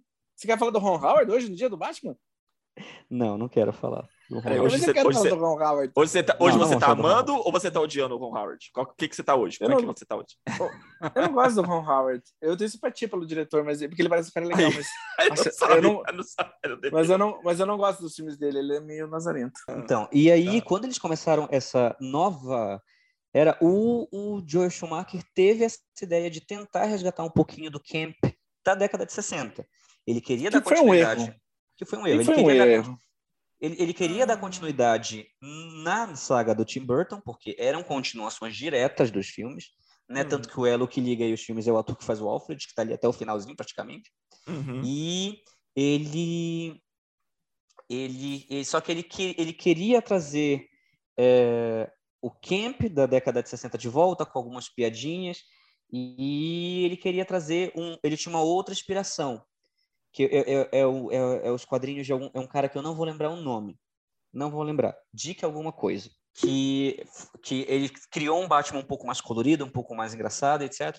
Então foram as duas grandes inspirações para ele, né? O Joel Schumacher. E a gente já vê é, uma grande diferença na primeira cena. A primeira fala do filme do Batman Eternamente, não sei se vocês lembram, mas a primeira é, é, é, é, fala do filme, tipo, o filme começa com o Batman se arrumando para sair, e a primeira fala do filme é o Alfred olhando para o Batman e falando: O senhor não quer levar um sanduíche para a viagem? É a primeira fala do roteiro. E aí ele fala: Não, eu vou pedir um fast food no meio do caminho. Cara, eu vou ser É o sincero. primeiro diálogo do filme. É, vou ser sincero, eu apaguei esse filme da minha memória. É sério, Sabe eu, o- tipo Sério? assim, eu, eu, eu evitei durante anos pensar nesse filme. Apesar Cara. do, do- apesar do Jim Carrey, Uhum. tipo, né? Apesar do Jim Carrey tá, o, o- tem cenas icônicas também. O Tommy Lee Jones também tá, tá bem, mas só que, cara, toda, toda a parte do Batman, pra mim, era muito triste. É tudo- é muito- E, Ó, e era uma coisa triste. assim, Cê- rápida, antes de, antes de entrar no filme, só quero só, dar mais uma curiosidade, tipo, pré-filme. Né? Hum, As duas escolhas do Joe Schumacher para o Batman, já que o Michael Keaton não vai voltar, eram ou o Ethan Hawke Nossa, que arrasaria. ou o William Baldwin. Não, o William Baldwin é fraco. Não, é não. fraquíssimo. William Mas o é Ethan Hawke seria fraquíssimo. incrível, mas aí nenhum dos Sim. dois estavam disponíveis e o, o Val Kilmer entrou na jogada. Ó, Cara, o, o nome Hawke do ia ficar da hora com o Bruce Wayne, hein? Caralho. o nome, o nome do o nome do artista que influenciou né, deve ser Dick Sprang. Dick Sprang é um dos artistas. que Dick. Sprang, isso, exato. Isso, isso, isso. E, e falando sobre o filme, gente, vocês lembram quando o Jim Carrey suga conhecimento com o aparelhinho dele lá? Ele falou, "Ah!" lembra que ele ficou Aham. conhecimento na testa? Sim, Ai, esse filme, esse filme é muito ruim. esse filme é muito Dá pra bom. ver, sabe? Dá pra ver, dá pra ver que o Jim Carrey e o Tommy Jones não se odiavam, porque se vê os dois em cena e não, não faz sentido algum aqueles atores estarem Uhum. contracenando daquele jeito. É Não, muito assim, bizarro. A, a cena o, do Jim Carrey destruindo a Batcaverna é a melhor coisa do filme. É a melhor coisa do filme. Acabou. O filme, é- o filme poderia ser resumido aquilo ali. O, o Coringa, o, o Charada destruindo a Batcaverna. Cara, é aquilo. O Carrey veio com a fama imensa dele nos anos 90 e daí... Mas o que foi muito louco, assim, porque o- os roteiristas foram é, instruídos a, a não se basear no charada dos quadrinhos. Na verdade, Uhum. o filme inteiro não tem quase que inspiração dos quadrinhos, né? Tipo, não é. Não, não, é, tem nada. eles pediram para escrever o charada de acordo com a persona cinematográfica do Jim Carrey. Essa foi a ordem. Tipo, o estúdio pediu que isso fosse feito. E na época eles ofereceram 15 milhões, né, para Michael Keaton voltar para o papel. Tipo assim, o cachê pro personagem do Batman era tão alto que eles chegaram a oferecer o cachê pro Tom Hanks, Caralho. É. Não, não. sabe? não Que Tom não Hanks topou. no Batman. É, e eles Ó, queriam Glória. muito que o Mel Gibson, eles queriam muito que o Mel Gibson fizesse duas caras. Mas aí o Mel Gibson, ele queria, mas ele não pôde porque ele estaria gravando um filme chamado Coração Valente na época. Ah, Tipo, ele batia as datas exatas, né? Aí eles ofereceram o, o papel de duas caras para o Clint Eastwood, para o Al Pacino. Tentaram trazer o, o Willem Dafoe de volta, não podia. Tentaram trazer o Nicolas Cage, também estava ocupado. Até que finalmente ofereceram o Tommy Lee Jones, que topou o papel, né? Ô, E o Jim o Carrey Alpa- foi O Alpatino ia convidado- ficar louco, hein? O Alpatino ia ficar muito bom como um dos caras. O, o William Dafoe, o William Dafoe, numa entrevista agora, desse, nesse mês aí, falou, fa- falou, deu uma entrevista que ele tinha a ideia de fazer, se fosse fazer um filme do Coringa, que ele fizesse alguém que tivesse sido inspirado pelo Coringa e queria ser o Coringa, entendeu? Mas não o Coringa exatamente. E eu adoro essa ideia. Eu acho que ele, Sim. tipo, arrasaria numa proposta assim. Porque ainda, como eu já tinha falado antes, né? Tipo assim, ainda hoje pe- pedem para ele fazer o papel que seria perfeito. Essa é uma excelente pegada se for fazer. Cara, eu, eu ainda tô, eu ainda tô no, no- no- eu ainda tô pensando no Mel Gibson como Batman. eu, não consigo, eu não consigo largar essa ideia. Vocês, viram o trailer do Elvis? Pode falar. Que o Leandro Não, quer... não, não. não, não, não, não vai quero falar de deixar o Elvis, recado. não. É Batman. Quero deixar o fala. recado. O cara, que os produtores do Warner ouvem esse podcast. Warner, ó, Mel Gibson ainda funciona com o Batman e faz um Batman do futuro, um Batman do futuro com Mel Gibson, Bruce Wayne velho. Puta que pariu, ia ser muito louco. Eu quero ver esse filme. Eu compro essa ideia. E o William Defoe como Coringa também no Batman do futuro. Porra, caraca, eu preciso disso. Eu preciso desse filme. O Mel Gibson se autocancelou demais. É Você acha? Exato. Não, como, como pessoa. Porra. Mas, Não, mas ninguém pessoa, contrata mais é ele. bosta. Ninguém contrata Ou mais ele ele. fez um filme, ele lançou esse filme esses dias. Do Papai Noel. Que Não, esses Porra dias. louca. Não, ah, mas do Papai Noel, exato. Alguém exato. assistiu esse filme? Você se escutou? Você Olha se escutou agora que Você, acabou de você acabou de se ouvir o que você acabou de narrar, o que o Mel Gibson acabou de lançar? Você escutou o que você acabou de dizer? Você se ouviu? Não, É, mas não ó, falar, ah, não, o Bruce Willis fez oito filmes ano passado. É tipo, Gente, ó, mas assim, Outra- vamos lá. outra coisa, continuando. Deixa eu, def- é, deixa eu defender e- o Mel Gibson. Fala, Leandro, fala do Mel Gibson. Tá produzindo Máquina Mortífera 5, Ah, certo? Vai sair ainda, isso vai- ainda vai sair. E aquele filme teve dele... o quatro? Teve, cara. Como assim teve quatro? Jet Li, filme- Jet Li. E é o filme- por um Ó, cara, e né? o filme dele, e o filme dele, depois que ele se ferrou, que, que ele se cagou como ser humano, o filme dele, Plano de Fuga, é muito bom. Não, seguir gente, deixa eu Ok, contar então babado. Antes de ir pra baixo, Hum. deixa eu contar o babado. Não é possível. Vocês não querem escutar babado? Ninguém tá interessado Ah. mesmo? Mas vou continuar aqui. Não, deixa, deixa eu falar. Qual, qual é o babado que você quer contar? Vai, André, fala. Vai. Três minutos pra acabar. E você Eu não preciso- quer falar de Batman, você quer contar um babado. Eu quero contar babado. Gente, Hum. vocês viram que talvez o Bruce Willis esteja com demência e é por isso que ele fez vários filmes para poder pagar as contas? Vi, mas eu acho que isso é mentira. É tipo aquele, aquele, aquele, aquele negócio que o Jack Nicholson tava com Alzheimer e por isso que ele tava se demitido e depois ele falou que era mentira e fez piada com isso. Tomara É. que seja mentira, porque eu adoro o Bruce Willis, cara. Mesmo que ele faça um monte de coisa ruim, eu, eu gosto dele. Então, né, o Nicolas Cage também tá com demência? Tá, a gente tem Não, dois você tá louco. Ô, ô, cala a boca. Nicolas Cage, que, que quase foi indicado ao Oscar. Quase ganhou mesmo, o Oscar, caralho. Exato. Ora, Merecido ainda. respeita. Tá, merda. Respeita o Bruce Nicolas Willis, Cage. Bru- Bruce Willis não faz isso desde, desde os 60, desde 99. Aí voltando para as curiosidades pré, né? É, o Jim Carrey, sabe quem queria muito o papel de charada? Hum. É, é- é uma curiosidade engraçada. Michael Jackson. E ele fez campanha É para pegar o verdade, papel. eu lembro dessa pegada. Ele É fez verdade. campanha para pegar o papel. fez. Eu né? lembro desse Eu lembro né? disso. Então, e vários outros atores, né? O Steve Martin, o Matt Broderick queriam um papel de charada, mas o Jim Carrey pegou o papel e foi pedido que mudassem muitas coisas do personagem para pegar a persona do Jim Carrey. Um- uma entrevista que eu vi recentemente, por sinal, é que, para quem não sabe, o Joe Schumacher, ele queria muito o Leonardo DiCaprio como Robin. E o agente do Leonardo DiCaprio chegou a agendar uma reunião em que eles estiveram juntos e o Leonardo DiCaprio, no auge dos seus 17, 18, 19 anos, sei lá quando ele tinha na época, ele, depois da reunião, ele decidiu não fazer o filme. Ele, ele sacou na reunião que ia ser bomba. Sábio. That was smart. O, que- o, que prova, o que prova que, assim, o Leonardo DiCaprio, desde que ele é adolescente, ele, ti- tirando Trolls 2, sei lá qual foi o filme que ele fez, criança, tirando o, o filme do Trolls, né? Ele sempre teve um, um faro muito bom para escolher projetos bons. Ele sempre foi um ator Uhum. com, com um faro muito bom para projetos bons. Então, assim, ele decidiu não fazer e convenceu a gente dele a não fazer o filme. Tipo, olha, não vou fazer isso aí, não. Vou cair fora isso aí, não. E, e ele deu uma entrevista recente falando sobre isso. E ele fala que não foi, que, que talvez tenha sido uma das, das decisões mais inteligentes da carreira dele, as que ele mais se alivia de não ter feito. Assim, Apesar de ter sido uma bomba, marcou muito a carreira do Chris O'Donnell. Mas, assim, o- acabou com a carreira dele também. Ah, não sei se foi ali que acabou, mas marcou. Ficou marcante. Pô, mas até a carreira do Val Kilmer também levou um golpe do caralho depois do filme. Não, mas assim, porque se você repara, tipo assim, não Batman, não Batman Forever, mas o elenco de Batman e Robin acabou a carreira de todo mundo, tirando o George Clooney, a carreira de todo mundo sumiu depois daquilo. Sério? Schwarzenegger Cara, incluso. Schwarzenegger incluso. O, o, o, o Sombra e a Escuridão do Val Kilmer e Michael Douglas não é depois? É de depois. Batman Eternamente. Mas isso é só um assim, clássico. É, é, Mas esse, esse é um clássico no Brasil, né? é, é Não, um clássico que caralho, passava na sessão da tarde. Não, o filme não é tão elogiado assim Ó, não. mas um peraí, bem ó, mas ó, Sombra e. Escuridão é um grande filme, hein? Sombra e Escuridão é um puta filme, hein? É, um mas não foi o hit filme. que a gente acha que é. é- Não, é um hit do coração. É Exato. sucessão aqui no Brasil. Meu pai adora e eu adoro também. O- mas o que eu tô falando é que assim, o Chris O'Donnell, acabou, o Batman Robin acabou com a carreira. Todo, mundo, todo o elenco de Batman Robin acabou a a carreira da, da galera ali. A Uma Turma foi ressuscitada, tipo, seis anos depois. Seis anos não, quase, Não. quase, quase, quase graças É. ao Tarantino. Mas todo mundo ficou no limbo. E tava todo mundo no gente. auge na década de 90. Mas o que, que o Schwarzenegger fez depois de Batman e Robin? Fim dos Freeze. dias? Fim dos True dias é Lives. bom, hein? Fim dos dias. True Lives não foi antes. dos dias. Foi antes. né? Foi antes, não. True Lies é bem antes. E True Lies é sucesso. Não, e True Lies é sucessaço. Cara, Fim dos dias é bom. Ele pula, ele pula na espada do anjo. E depois, e, não, depois fim dos dias, ele, ele foi pra carreira política, mas assim, todo mundo de Batman e Robin ficou num limbo e tava todo mundo no auge da carreira. O Chris O'Donnell tinha acabado de sair de, o o Chris O'Donnell tinha acabado de sair de perfume de mulher, gente. Ah, mas o Chris O'Donnell é fraquinho, vai. É, É. fraquinho, mas é do tipo assim, ele ia ser, ele ia ser aquele jovenzinho fraquinho que ia, sei lá, envelhecer em Hollywood.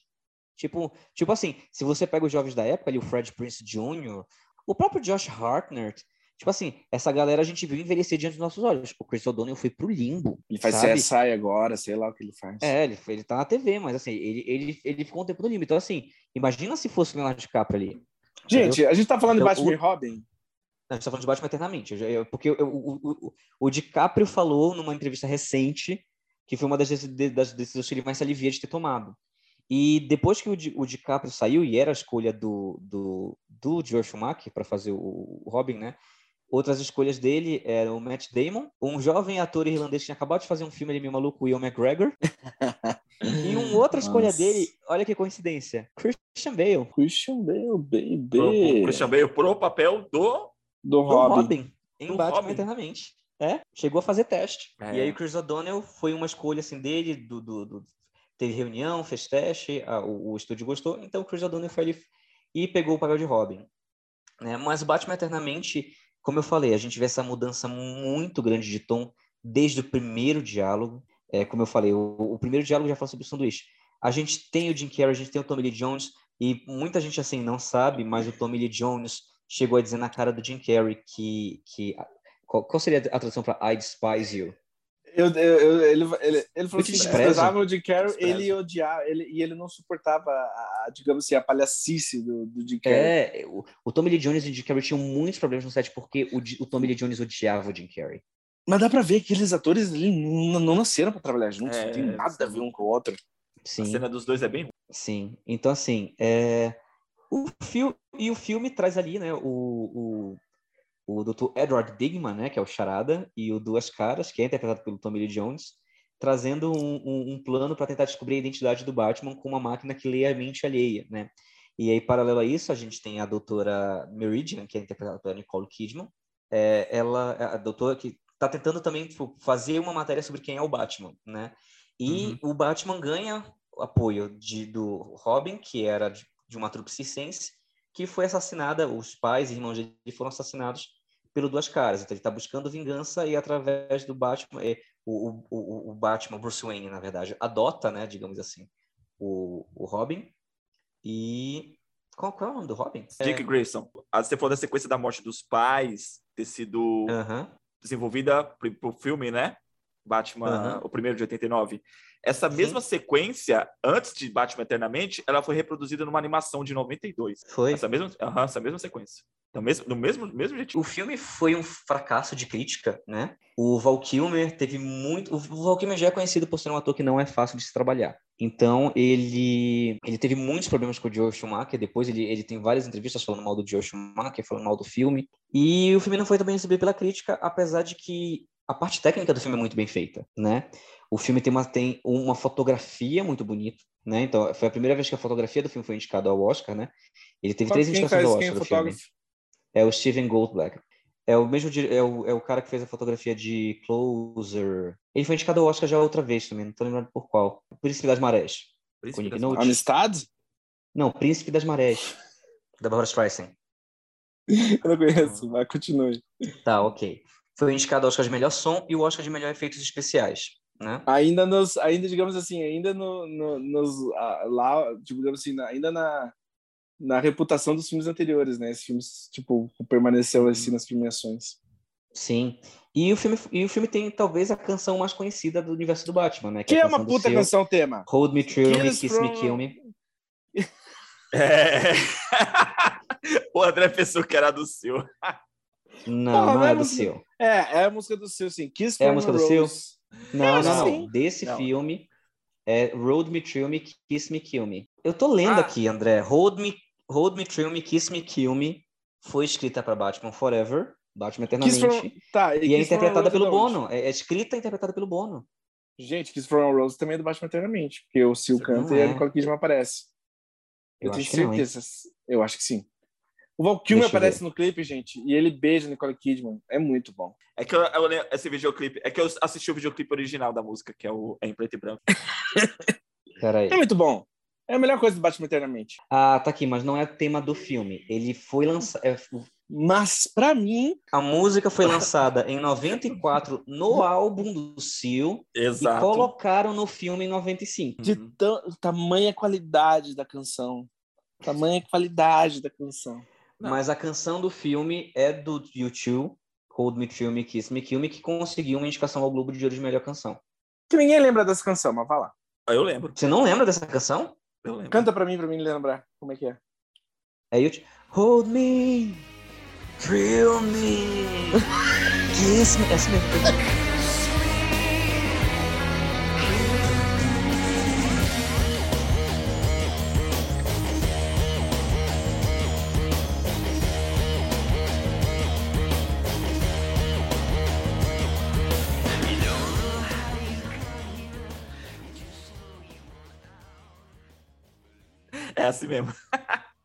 É isso que é como ter uma relação romântica com Batman, é isso, ó, gente. É essa canção assim. Mesmo. então, resumindo, é... Ai, meu Deus, vocês são idiota. o filme não, não teve, não teve um, um, uma, uma reação muito boa da crítica, né? Mas ele foi muito. Ele, ele foi bem de bilheteria. Ele foi melhor do que o Batman Returns de bilheteria. Cara, pra mim, bilheteria já não é mais ter muito de nada. Não, não é, mas, mas assim, mas é, é, é para mim também não. É, assim, não vou nem entrar para não brigar com, com, o Leandro aqui com questão de bilheteria, o que eu acho de bilheteria. mas assim. Não, mas eu também é... acho, que eu, acho que eu concordo com você. Bilheteria, meu, não expressa Exato. muita coisa de qualidade de filme. Exato. Não. Tá aí o Homem-Aranha para dizer isso. Dá, é. Eu, não, não. Eu, ia falar, eu ia falar, tá todo um universo compartilhado aí para dizer isso, mas tudo bem. Não, também. mas também. Ele, ele dá ele dá sinal verde para continuações, bilheteria dá sinal verde para é. continuações. E aí vem Batman e Robin de 1997, também dirigido pelo George Schumacher. Eu acho que esse, o Batman e Robin de, de, de 97, ele traz mais, a proposta dele traz mais do, do da série do, do Adam West. Eu sabe? não eu acho que ele... eu sei que muita gente fala isso. Desculpa. Eu, mas não, Termina. eu acho porque assim ele, ele vai ele vai full ele vai full na, na, na, na proposta que o, usando os bate adereços, sabe? É uma proposta bem bate cartão, bem... baby. É, bate, bate cartão, cartão, baby. Ó, master aqui, ó. Pá. O, o lance do, do, do, da botinha batendo e saindo nas lâminas para patinar, cara, aquilo é a, a, pura série dos anos 60, sabe? Eu não acho que é a pura série dos anos 60. Porque assim, ah. Porque assim, você não vai criar uma armadura com mamilos para fazer referência à série da década de 60. Não, mas se você é vai fazer um filme camp, não, se você vai fazer um filme camp e você ah. tipo, não, eu queria, para mim, para mim isso é desculpa depois que o filme foi um fracasso. E eu sei que muita gente defende, o Fábio é um desses, desses que defende, né? A gente vai discutir depois que ele ver esse podcast. Muita gente defende esse negócio. Não, é um resgate completamente da década de 60, etc. Eu não acho. Eu acho que é um filme que deu muito errado ele é tão ruim, tão ruim que fica bom, e para justificarem que ele é bom, porque tem gente que usa esse dizendo para dizer que é um filme bom, que é tipo, ah. não, é uma comédia incompreendida, tá. porque ele volta à década de 60. Eu discordo completamente. Para mim, ele é um caça-níquel completo, que deu muito errado, porque ele foi feito às pressas. Uhum. Ele é um filme, ele é um comercial de uma hora e meia para vender boneco. Uhum. E para mim, todos os aparatos não é para fazer referência, é para vender boneco, sabe? Porque as franquias aí começaram a entender como funcionava esse negócio de licenciamento para festa, para boneco, acima de tudo. Tanto que se você parar para pensar, quais são os bonecos mais memoráveis do Batman da nossa época? É de que filme? Batman Robin, baby. A gente tinha que a gente comprava. É de Batman Robin. Você via o Mr. Freeze, você via a Era Venenosa, você via o Batman, você via... Até o Robinzinho com aquela roupinha vermelha, o Robin com Exato, o Robin com aquela roupa... Exato. Mas eu queria o cartão de crédito do Batman. Eu então, também queria o cartão é... de crédito do Batman. Tá aqui, ó. Pra mim foi um filme que deu muita. Tipo assim, se você quisesse fazer, por exemplo, uma versão atual do Batman, mas que fizesse uma homenagem à década de 60, você fazia uma coisa meio que que é da vida, sabe? Hum, o, fi, o, tá. o, design do, do Batman Robin, quando você vê o design que é muito levado a sério, os efeitos especiais, isso que não tem nada a ver, porque, por exemplo, assim, o Batman Camp da década de 60, ele era camp justamente pela falta de orçamento. E o Batman Robin é o, o, o filme mais caro de toda é um blockbuster. a Batman. É um blockbuster. É um blockbuster, é um blockbuster gigantesco. Então, tipo assim, ele é o primeiro filme de todos. Ele é o primeiro filme de super-herói até os anos 2000 que ultrapassou o orçamento de 100 milhões de dólares. Então, assim, hum. se você quer fazer um filme camp que faz, que faz o, o, o faz, faz referência à década de 60, você diminui o orçamento, você trabalha na comédia, você chama atores que trabalham a comédia, você não chama o George Clooney e o Arnold Schwarzenegger. É, é sabe? Mas Por assim... isso que eu assim- falo assim, foi um filme que tudo deu tão errado, ele é ruim e a gente gosta porque ele é ruim. Eu adoro o filme, adoro ver o filme, dou muita risada vendo o filme. Mas as risadas não são propositais, porque era para ser camp, que era para ser. Às vezes, onde, onde era pra gente rir, a gente não ri, e a gente ri nos lugares errados. É, então, eu, eu, concordo com o seu argumento, só deixa eu posicionar o meu. Eu não, eu não defendo esse de ele ser uma referência a, a a década, a, a série dos anos 60, para valorizar o filme. Eu ainda acho ele um filme ruim. Mesmo com essa proposta, é com essa ideia, que é horrível. Para mim, o filme é horrível. Não tem... Você falou que o filme é tão ruim, tão ruim que fica bom. Para mim, ele não fica bom. Ele continua sendo um filme ruim. É ah, você, a gente dá, eu, dou erra, eu dou risada da vergonha alheia. Eu falo, cara, é não, então, mas exato, eu adoro, eu adoro, eu adoro. Mas é isso que fica bom, é isso que eu falo que fica bom. Não tô falando que o filme é bom. Tô falando que ele, é, ele, ele entra no panteão daqueles filmes horrorosos que tudo é tão errado que é maravilhoso de assistir. É tipo assistir um acidente de carro, você não consegue tirar o olho dali. Sabe? E assim, tanto que assim, eu, eu não consegui entender como um roteirista como Alkiva Goldsman, Oscar winner, né, consegue botar tanta referência a gelo. Para mim, ele estava tentando criar uma frase que ia ficar icônica na voz do Arnold Schwarzenegger, tipo, I'll be back. Hum. Só que foi do tipo assim, não, taca o maior número de frases possíveis sobre gelo que você conseguir aí, e que alguma frase vai colar. E nada cola. A gente ri pelas do absurdos que o filme te emprega. Cara, é muito errado. O filme é muito errado. O Fábio que me perdoe, né? Porque pro Fábio é uma obra-prima. Cara, eu queria, eu queria, eu queria ver tudo que o Fábio tem para falar sobre esse filme. Eu vou tentar achar esse material, porque. Tem, tem né? material bacana. Você quase, você quase acredita, você quase acredita nele quando você ouve ele falando. Você fala assim, puta, eu acho que o Fábio tem razão. Mas você para, aí você respira cinco segundos e fala, não, ele não tem razão.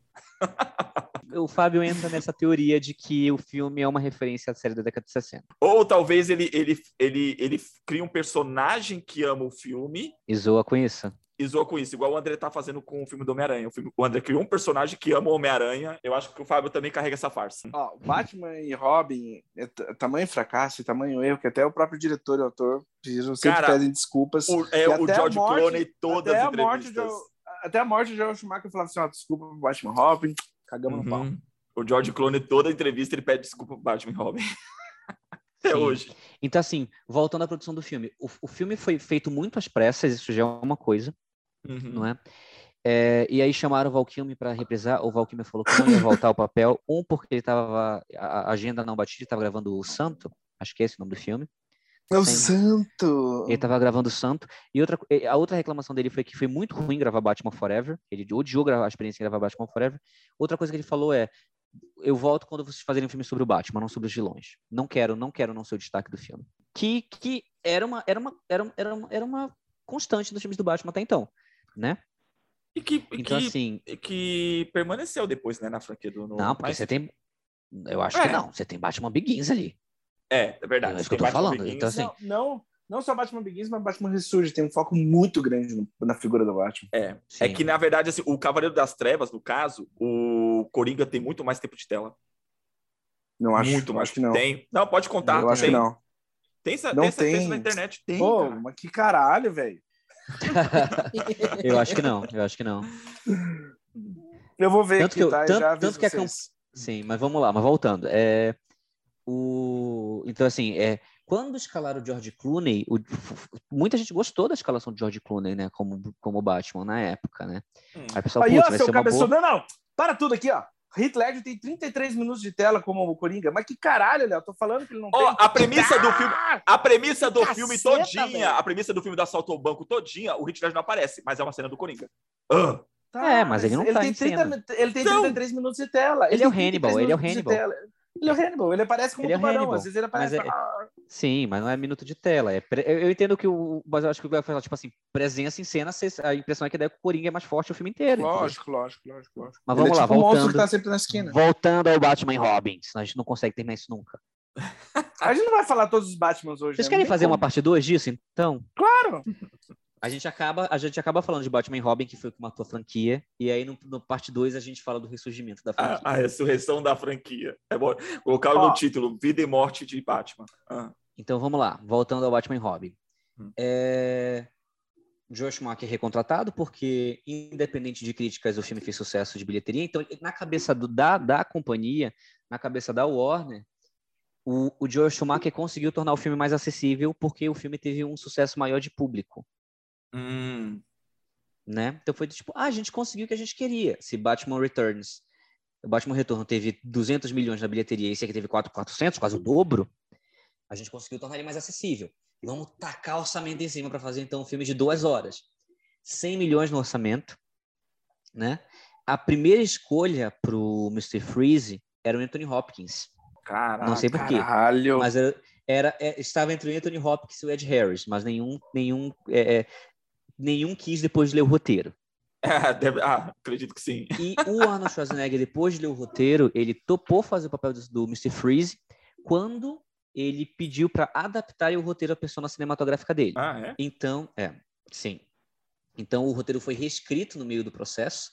Né? Inclusive, o filme foi reescrito várias vezes no meio do processo, a galera ficava meio puta, assim, né? Tem várias histórias aí da, da Alicia Silverstone, do, do, do Chris O'Donnell se emputecendo porque cortava coisa, botava coisa no meio do roteiro.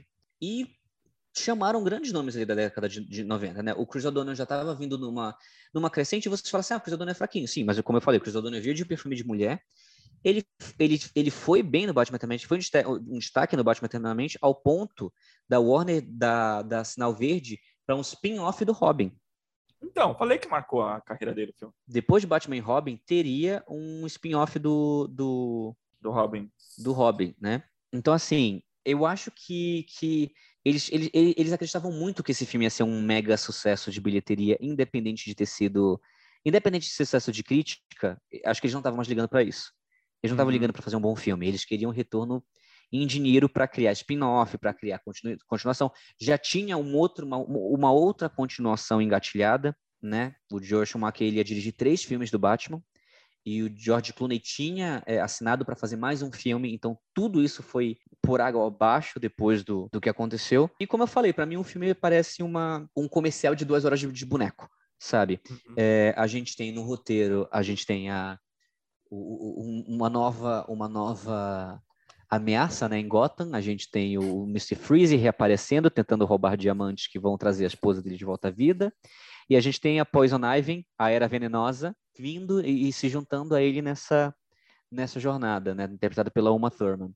E no meio do caminho, a gente tem a primeira desavença entre Batman e Robin por causa de Poison Ivy. No meio do caminho, a gente tem a Bárbara Gordon, que aqui que, que, que se, torna, se torna sobrinha do Alfred é. e que se torna Batgirl sem nenhum treinamento, que é interpretado pela Alicia Silverstone, né? É, e, o, e o Alfred ainda é interpretado pelo Michael Goog, então esse filme ainda faz parte da, do universo criado por Tim Burton. Sim. O filme, o filme a gente vê, como eu falo, a gente vê a mudança de, de, de, de para mim a gente fez os filmes logo na primeira cena, porque todos os filmes trazem uma origem, uhum. uma cena de origem, alguma coisa para eu entender o que está acontecendo em Gotham naquele momento, nos filmes anteriormente, até o Batman Eternamente, e aqui já abre com uma treta e já abre com carro, já abre com patins, já abre com um monte de coisa, justamente para vender boneco, para vender acessórios de boneco, sabe? Sim. E já começa com uma cena de ação, a gente, a gente vai descobrindo o, as motivações do Mr. Freeze no meio daquela bagunça toda.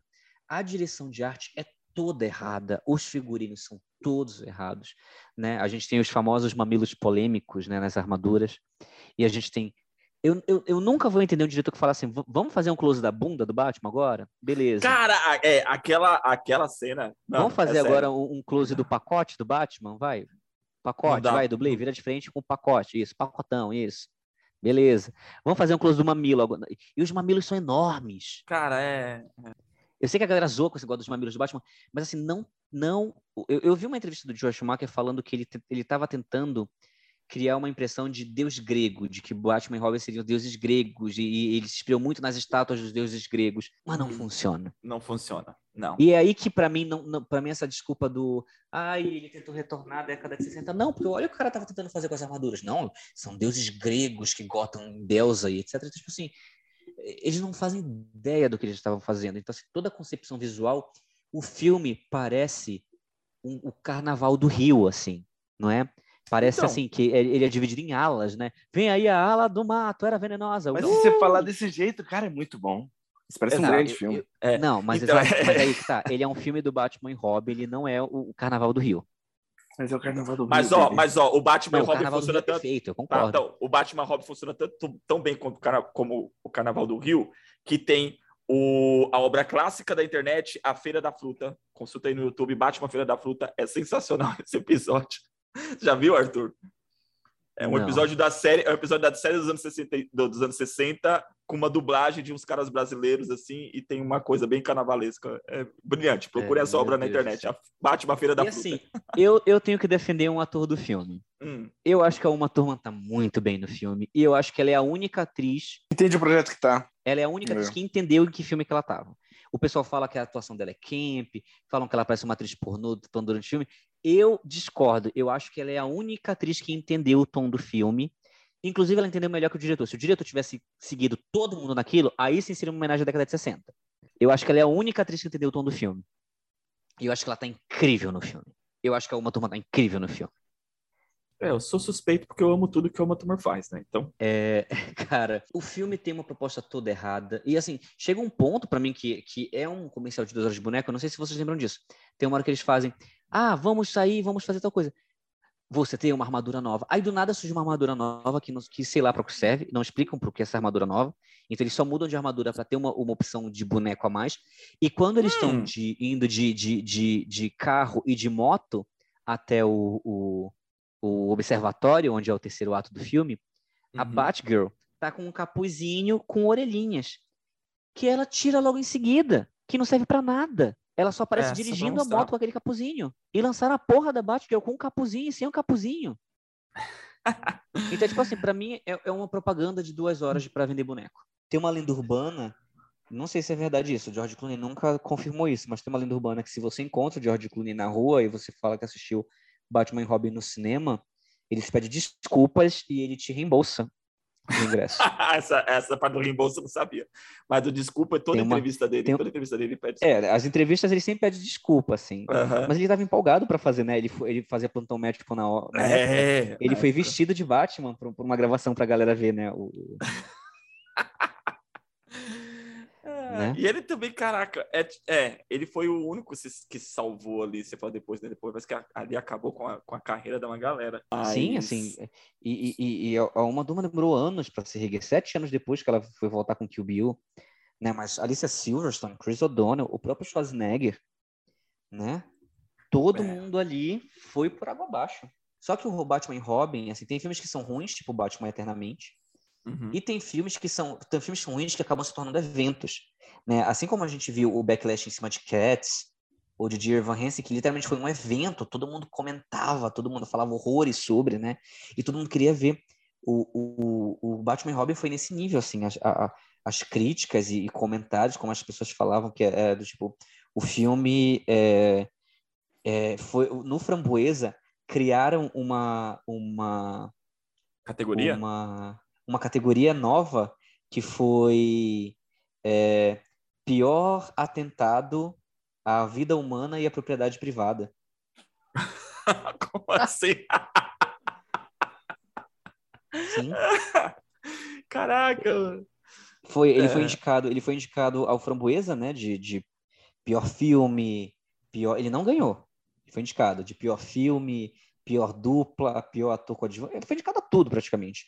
Aí criaram essa categoria só para ele de é, maior atentado contra a vida humana e a, a, a- a propriedade privada. Era nesse nível de comentários que a gente tinha sobre É Batman que é muito e louco. Robin na É que época, é né? muito louco. O Batman, o Batman Robin é daquelas bombas do cinema tipo, com históricos pelo tamanho do fracasso.